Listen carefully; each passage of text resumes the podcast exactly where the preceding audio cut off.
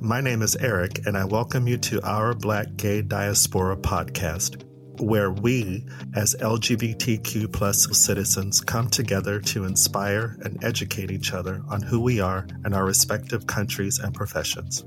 Through topics and guest interviews, our Black Gay Diaspora podcast celebrates individuals making a difference. Loving who we love is not a choice. Being who we're meant to be can be. We are here. You are welcome. We are community. Originally from Florence, a city in central Italy, Stefano Duke, I am going to ask him to pronounce it correctly, is an Italian writer who digs beneath the surface of Italian society to share about the diversity that exists within the country. He's also not shy about shining a light on the challenges for those who don't fit some people's perceptions of who is Italian. With family origins from Mauritius, an island nation in the Indian Ocean, approximately 2,000 kilometers off the southeast coast of Africa, I'm looking forward to learning more about Stefano and his journey as an Afro Italian citizen. He's sharing his gifts as a writer and activist, making his mark in Italy and the rest of the world. Greetings and welcome.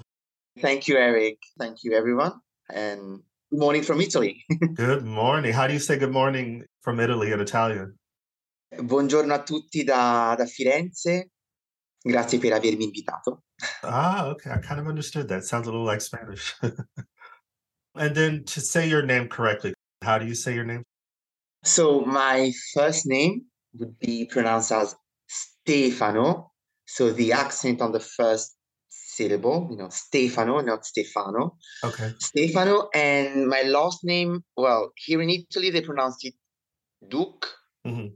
but maybe all the French speaking listeners will pronounce it Duke, but it's a French surname. I see. Uh, it means Duke in French. Stefano Duke. I love that accent. so, how are you?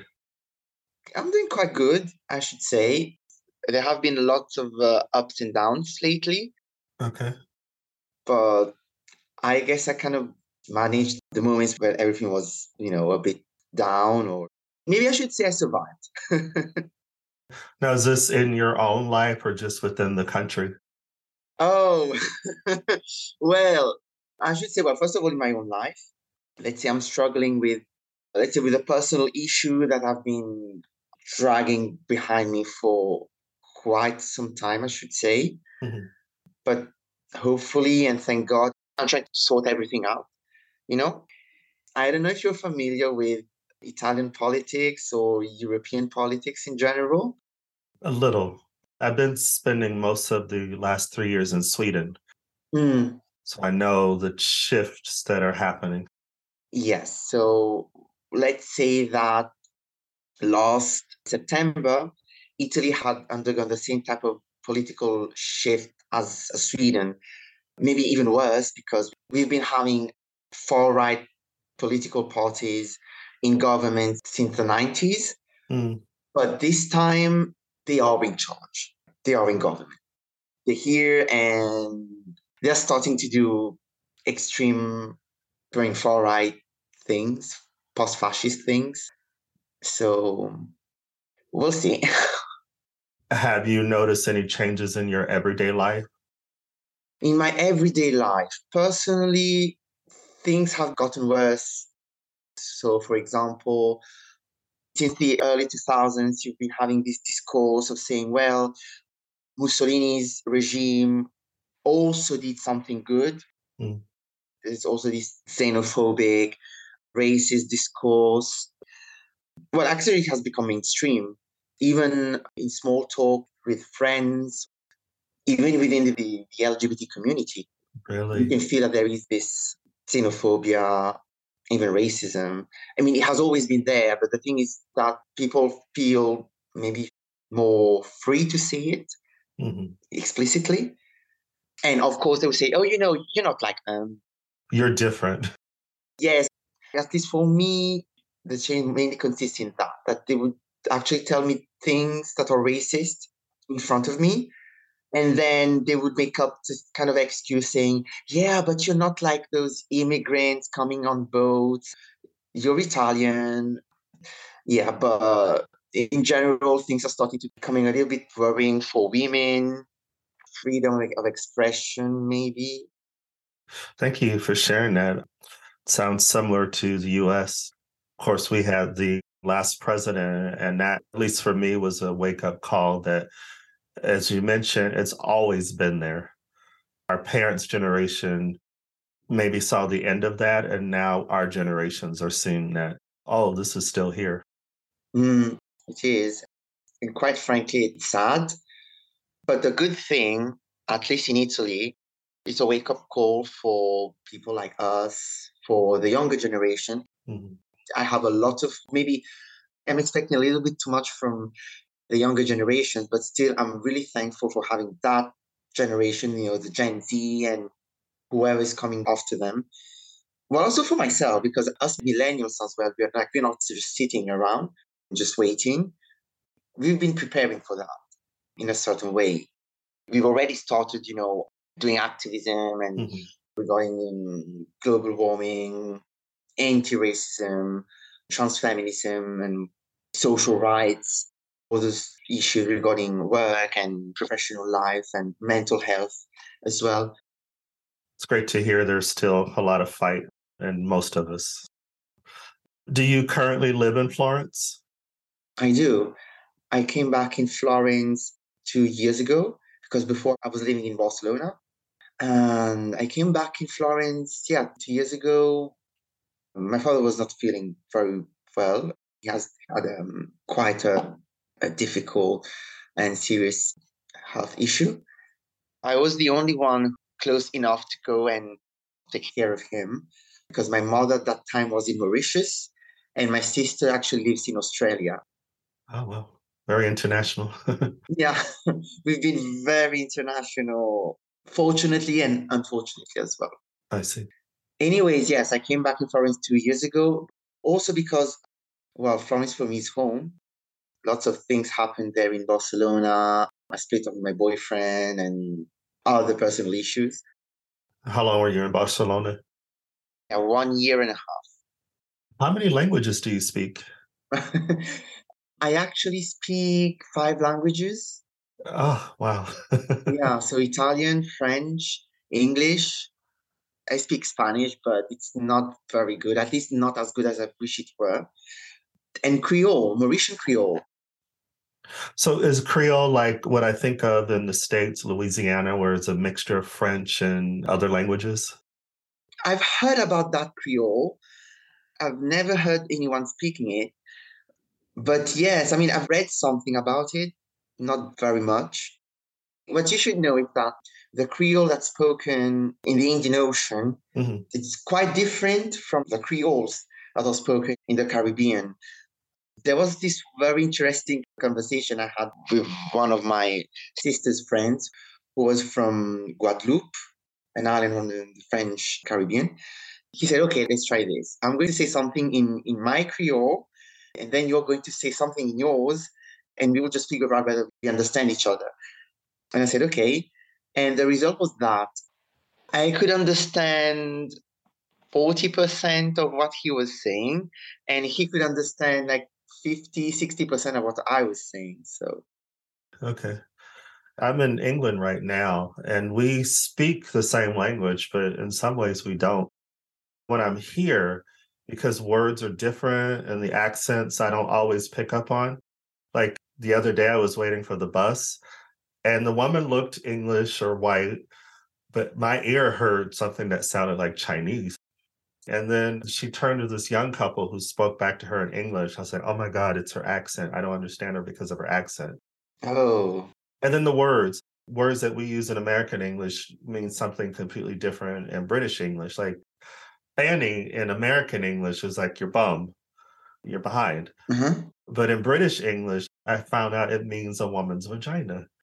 Oh no. So I have to remember that. I have to remember those things. Well, I actually work in a contact center and we normally deal with traffic tickets. And on the other end, most of them are people who live abroad. I interact very often with people from the United States and from the United Kingdom. Mm-hmm.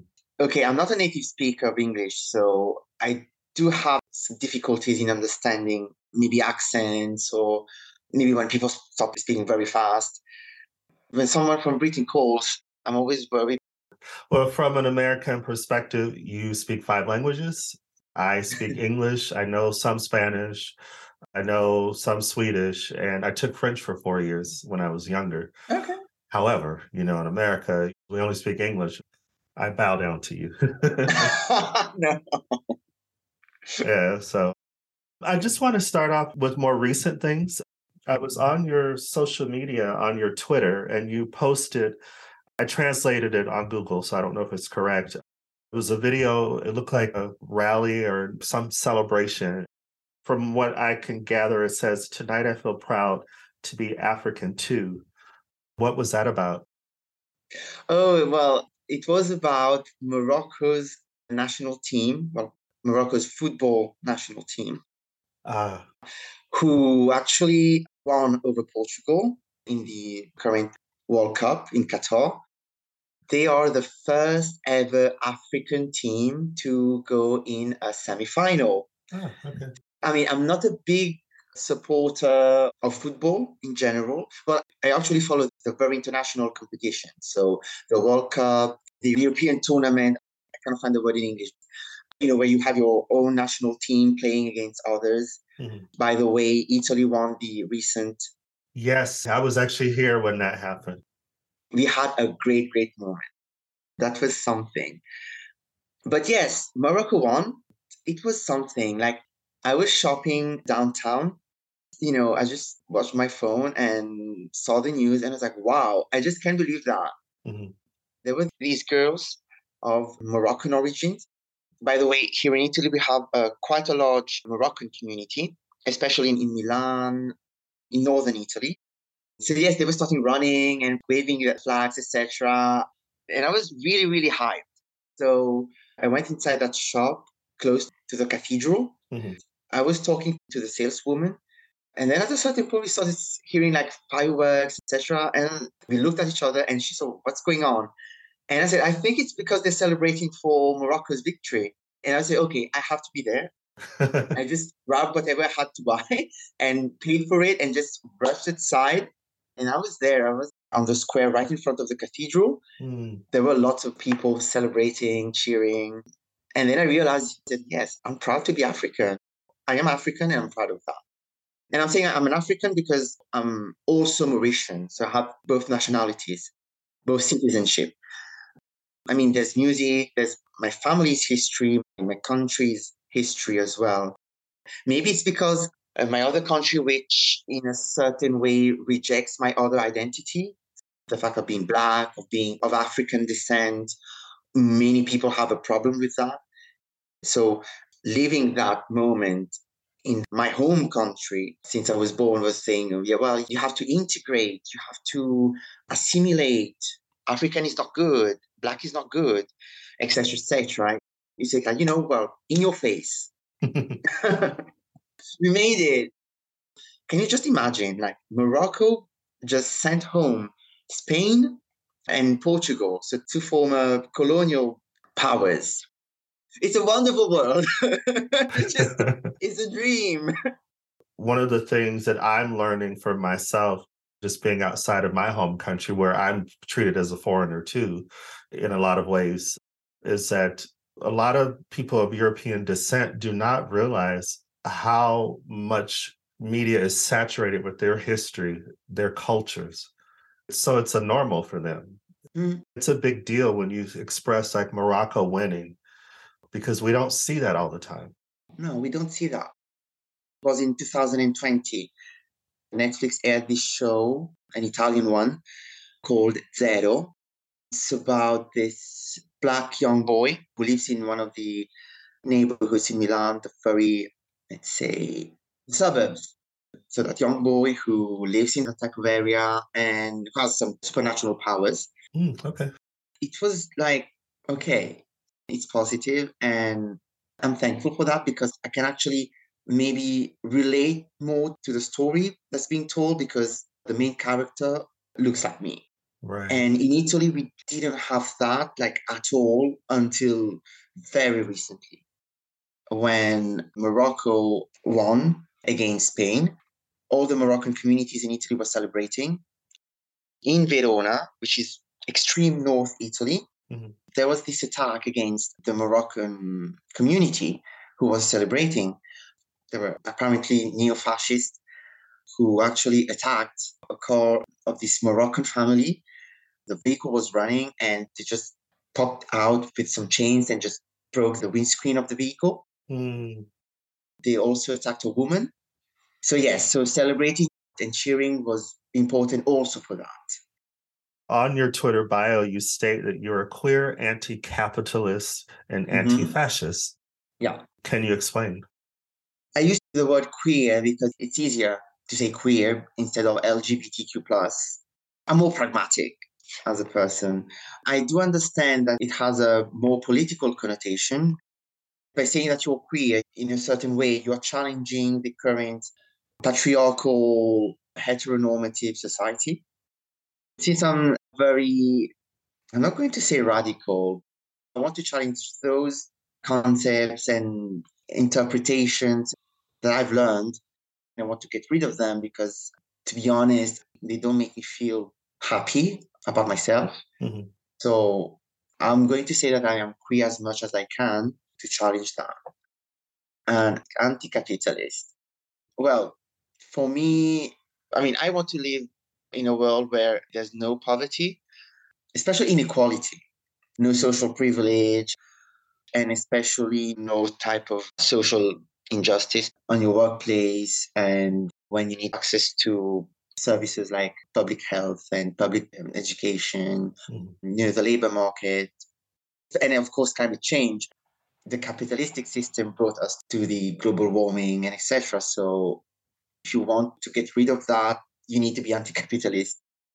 I've heard some people say, oh, there's no intentional system of discrimination or racism or poverty. But I don't think it's an accident that every country I visit, there's a population that usually have a similar background and they're always pushed to the outside. It's definitely true. I mean, when I was in Spain, not only were black and brown and Arab communities, mm-hmm. but also the Roma people in Italy as well. And by the way, they are treated even worse than ourselves. Okay. But yes, you're right when you say that each country has its own marginalized and oppressed minority. And most of the time, capitalism has something to do with that. And anti fascist, well, as an Italian who believes in our constitution, I must be anti fascist. To define yourself as an Italian, you need to be anti fascist. I'm talking about the 20th century, what happened. If our country is what it is now, with its positive traits like freedom, the fact that we cherish our culture, our nature, our buildings, our artists, most of all. It's also because we have a constitution that clearly says that Italy is a democratic country, Repubblica Democratica fondata sul lavoro. So the Italian Republic is a democratic republic founded on labor, mm-hmm. meaning on the dignity that labor gives you as a human being. That's also why for us, like, everything related to labor, to work is very important because work dignifies us in a certain sense. I mean, our constitution was born from the resistance to the fascist regime, very democratically, by the way. I hear a lot of knowledge, a lot of intelligence, definitely your knowledge of history. What's your educational background? I was born here in Italy, but I grew up here and in Mauritius as well. So that's why, for example, I don't have an Italian accent when I speak English or French. Maybe that's why I'm able maybe to see things happening here with a certain distance or maybe from a different eye. I didn't grow up fully here. So yes, I did my uh, high school education in Mauritius. Mm, okay. And then I came back here in Florence and I majored in foreign languages. And then I went to Denmark. I know you've been there. Yeah. yes, I went to Denmark in Aalborg to do a master's in culture, communication, and globalization. So for one year in Denmark, and then I moved to France for six months oh, wow. in Nantes. I did an internship there in a radio station. And then I came back to Italy. And that's when I started to be more involved on a political level. So I joined up a small, quite grassroots political party, which I left one year later. Yes, my political and social activism started in 2015. You're truly a citizen of the world. I'm trying to. Yeah, why not? I love traveling. You said 2015 in Denmark. Uh, it's funny you brought that up because that was my first time coming to Scandinavia. And I remember I was out sightseeing and I was standing next to this family and I was just kind of looking on my phone for directions. And all of a sudden I was like, why am I understanding some of their conversation? And then I started to pay attention and I'm like, no, it's not Spanish. Oh, it's Italian. and then that's when I realized that some of the words are similar. Extremely. In fact, I've been having a hard time learning Spanish because they're really similar. So you end up being overconfident, and that's when you make the worst mistakes. It's the beauty of language. You know, I discovered you in your September 2020 article in Il Grande Colibri. Il Grande Colibri. Yes, that's one of the charities I, I volunteer in. Yeah, I discovered that article titled I'm Black, Gay, and Italian, and I'm Ready to Be Myself, which is a great title. But when did you begin this process of accepting who you are?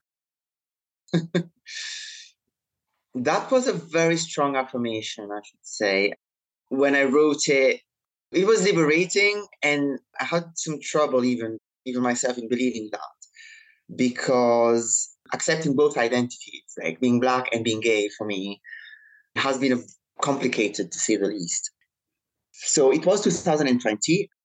We were right after the first lockdown here in Europe, a little bit before George Floyd's murder. And personally, it was in a period of where I was moving on from my former relationship. So I was more in the mood of say, okay, I want to do something for myself. I want to affirm myself. I was at home all the time. So I started like reading a lot. I was a lot on Twitter, for example.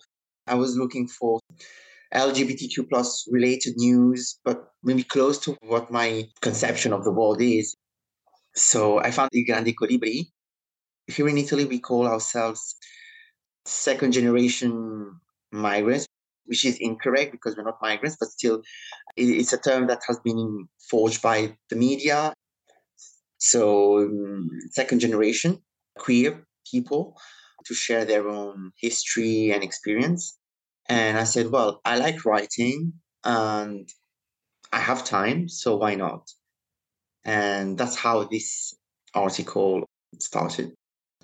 But yes, it has been a very long journey. I accepted my homosexuality in, I think, around 16 years old, mm-hmm. even though I was very aware since I was a child that I was different at every level.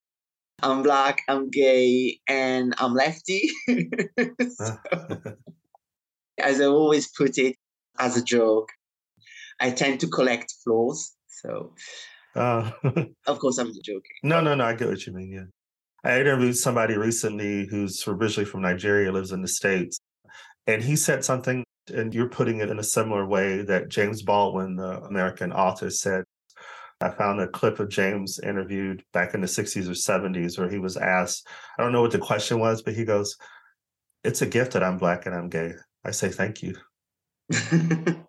Yeah, uh, I guess I'm trying to understand that as well. Yeah. Because it hasn't been that way for a very long time. Growing up in a country like Italy as a kid in the 90s, in a city that's quite provincial, even though it boasts itself as having this very long communist tradition, so left wing, open, tolerant, or whatever. I mean, the racism was still there. My mother could tell you lots of stories, everyday racism she had gone through. It's there in the article. The very first time I was made aware that I was black and that my blackness was not wanted here was that day when an old woman called my mother, my sister, and myself the N word on a bus. And I was five years old. I still live it as a trauma. It is. Mm. And then I discovered I was gay. Well, of course, I always had an attraction for boys, etc. But I started understanding, that of course, it was something, you know, unwanted as well and negative at school for being called names and then bullied, sexually harassed as well. Really? Yeah. Even though publicly people were saying that being gay was bad. I was in Mauritius, but probably it would have been the same here in Italy as well. It was the early 2000s, yeah. Something was starting to change here in Europe, but not everywhere else. So, right. Yeah for all these reasons, I was in the closet. And then when I came back here in Italy for university, I came out. I mean, I came out with my friends, not with my family. This also has to do with the fact that I had some trouble putting together these two things. So that's why, for a very long time, I kept my friends away from my family and my family away from my friends. Mm. And that's a very big mistake I made and I'm conscious that I hurt myself, first of all, by doing that. I think a lot of us go through that in various ways. Definitely with family, I know my experience was like, well, they disown me. Mm. I do remember the story of the woman on the bus. You didn't say it, but I'll say it. It's sinister that an adult could say something so hurtful to children, to mm. anybody, mm. but you know, you and your sister, two completely innocent beings this person, it really bothers me. And talking about it's a trauma, I'm starting to say that racism is a trauma. That's not something I came up with, something I read. People don't realize that you're absorbing this negative energy, sometimes daily, mm. and how you have this emotional system, hopefully, that is to the best of its ability trying to flush out this hostile energy. And it takes a lot of energy as well you know just to flush it out. You know just wasting time and you're wasting your own energy when you can do something else. But here we are. We're always in a situation where we need to fight yeah. constantly or just to build this type of screen or, or wall or just some kind of layer to say okay I'm at home now, so I'm 100% safe. I need to go out to do some grocery shopping or to go to work or to school. So I need to prepare yeah. mentally because something can just happen or I can just hear something that's being said very randomly by someone who doesn't even think it could hurt someone, but it's there. So I need to prepare for that. You describe it beautifully. You describe it so, so beautifully. Yeah, I, I can't even add to that, but I'll just say, especially when I was living in LA, and I noticed it here too. You know, you have your list. I got to go to the store. I want to buy a new pair of trousers, you know, whatever. And then you get out, I'm walking, and then I see a white lady and I see her look at me. And I'm like, today. Not today, Satan. Why? I don't need that energy. I was so focused on what I needed to do. But it's like you said, I have to. Yeah. I think these last couple years, especially, I think a lot of us are becoming aware of what how you describe it. I have to put on an armor mm-hmm. to do mm-hmm. a simple task like go get some milk. Yes, it's true. And it's the same thing online. Like when I go on on that famous app, which I'm not, I'm not going to say the name, but I guess you know. not give them space. Yes. yeah. but I know what you mean. um, yeah, and it, it's the same. Like it really bothers me when I am on that app for whatever reason, mm-hmm. and then the second question is like, okay, where you are and what's your position? Yeah. But normally the second question I get it's not what's your position or where do you live. What are your origins? Ah, okay. Yes.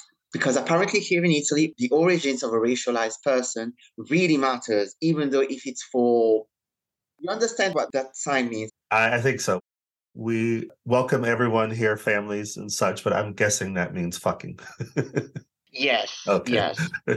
so we have a gesture to indicate whatever. Okay. Anyways, Currently, yes, origins are very important.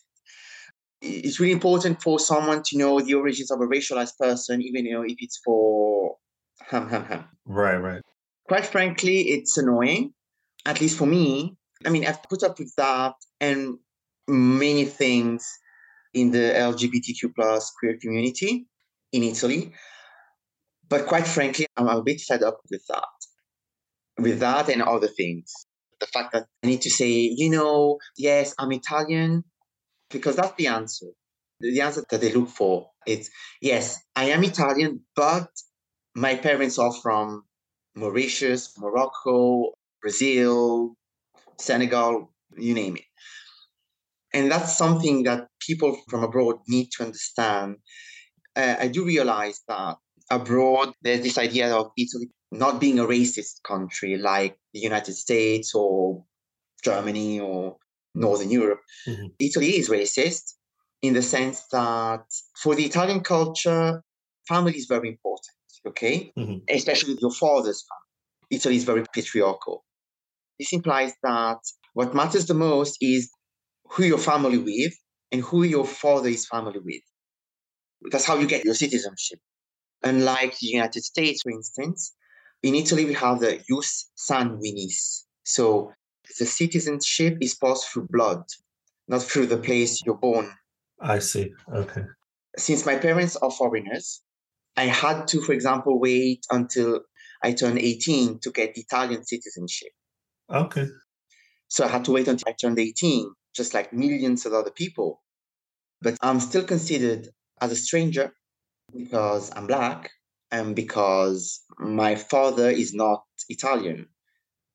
In order to make all of this make sense for the Italian culture, they need to understand where I really come from. Because it's not possible for a black person, a black or brown, or someone from Chinese descent to be Italian. Like, who are you? That conversation has been coming up here in the UK recently. Mm. Friends here that are Black have shared similar stories because something came out publicly recently. But I go back to the institution of racism. It's the same in the US, you know. I've had people in Sweden who are Black say people assume they're American because most people are used to Black Americans mm. in media. But within the country, you can still get asked where you're from even though there's a history that goes back generations, I've had experiences where people like, oh, where are you from? It's like, oh, I'm originally from Arizona. But where is your family from? Oh, my mother's from Oklahoma. Her family, my dad's family's from New York. But where are they from? Do you know what they mean? Yeah.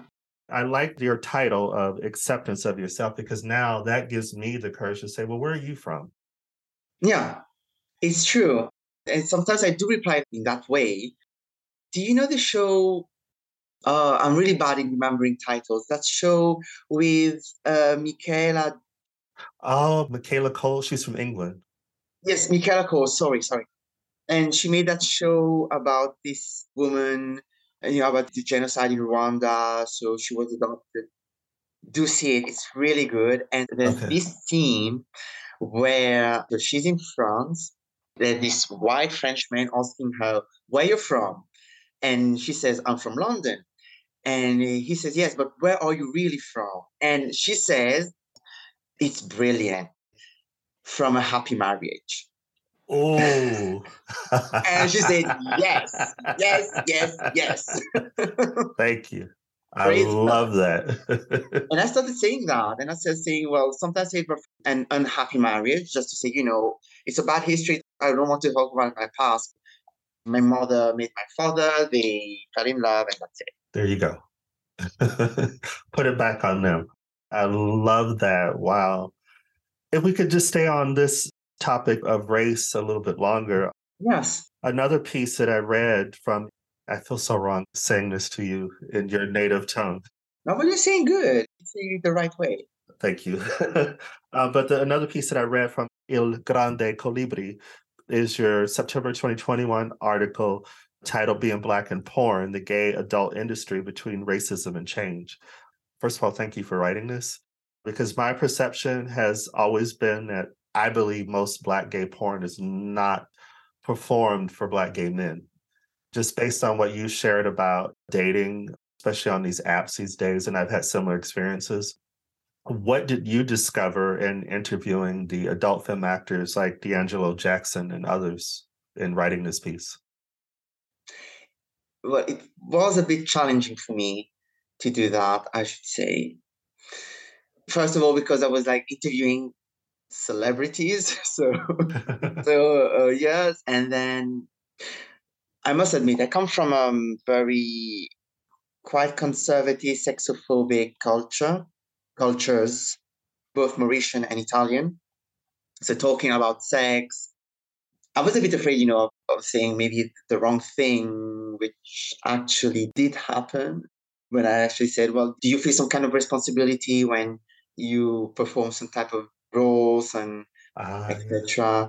And he said, no, I don't think I do do these type of things. And yeah, but quite honestly, it was somewhat liberating because at the end of the interview, I realized that on the other end, there is another black gay man like myself who is actually more courageous in a certain sense because, you know, by rewatching the movies in which he's in, etc., I just said, well, maybe I was a bit wrong when I asked that question because when he was having sex and engaging with the other person, be that other person a black or white or brown or Latino, there was that other side that you normally don't see in those roles where black gay men are casted in, you know, the mainstream gay porn. Yeah.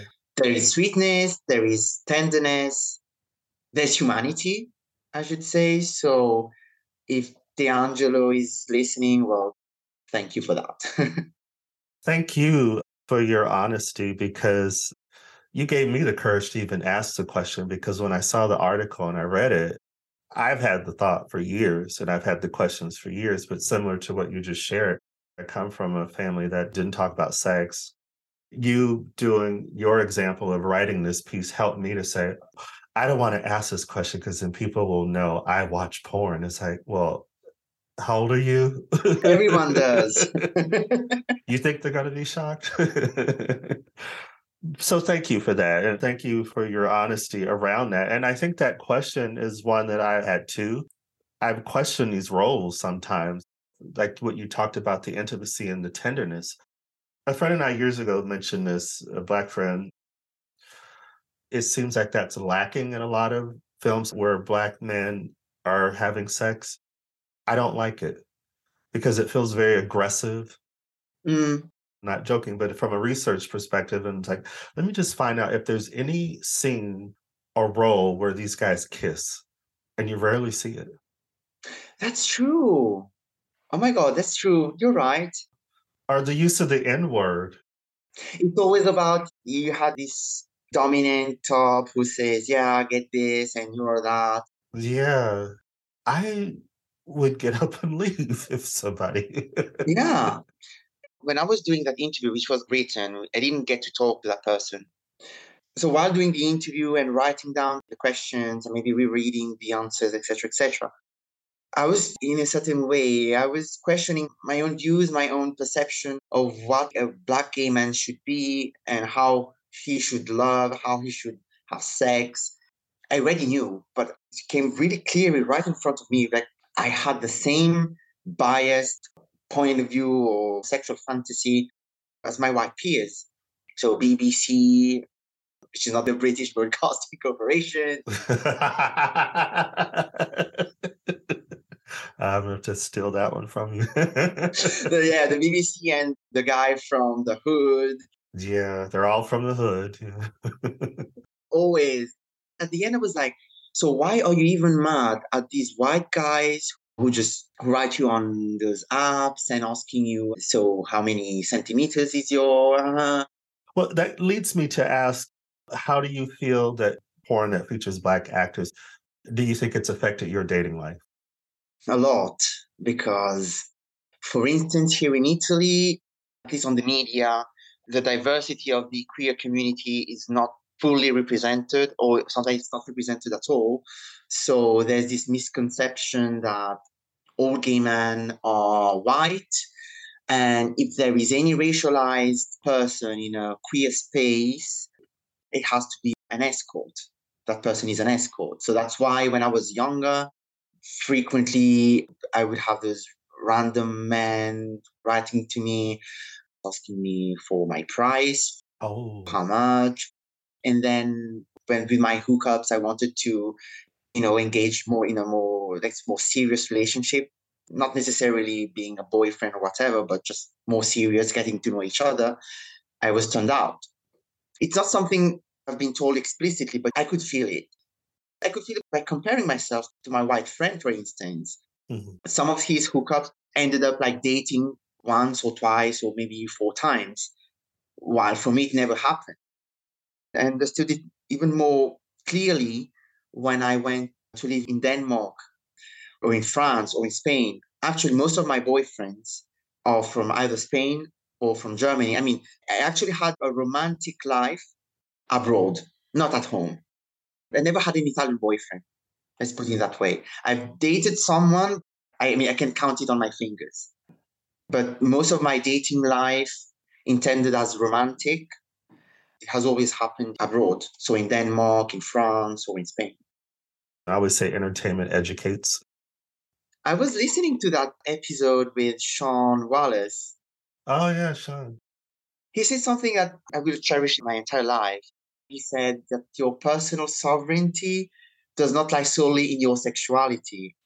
I think that if a black gay man told me, another black gay man, that when I was in my 20s, maybe I would have solved a big part of my actual issues. It's a reminder of us just having conversations and finding out that I'm not the only one. Yeah. And then stories like what you're sharing is like, oh, I'm not the only one. And actually, I discovered that last year I participated in this roundtable talk that was organized by the project called My Black Queer Blackness, My Queer Black Queerness. It has been created by um, Jordan Anderson, who's a Jamaican fashion mogul, editor, who lives in Italy. And that project is about shining a light on the Italian Black queer experience here in Italy. Maybe you might want to interview him. Yeah, I'd love that. Yeah.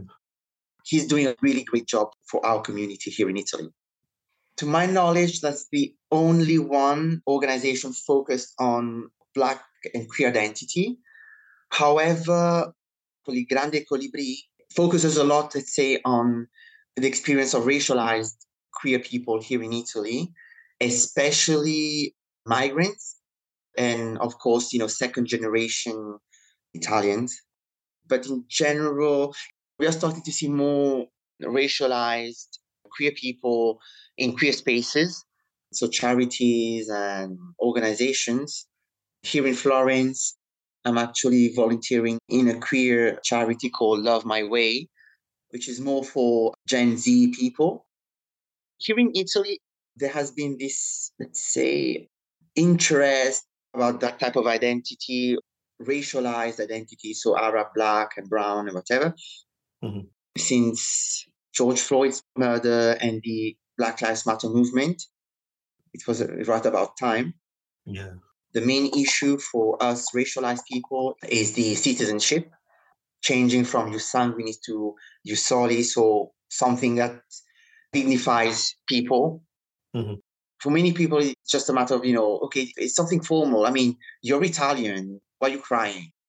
Do understand that it's really humiliating having to wait until you're 18 to be recognized by your home as a full citizen when you grew up here and you were born here. It really affects you, the way you perceive yourself.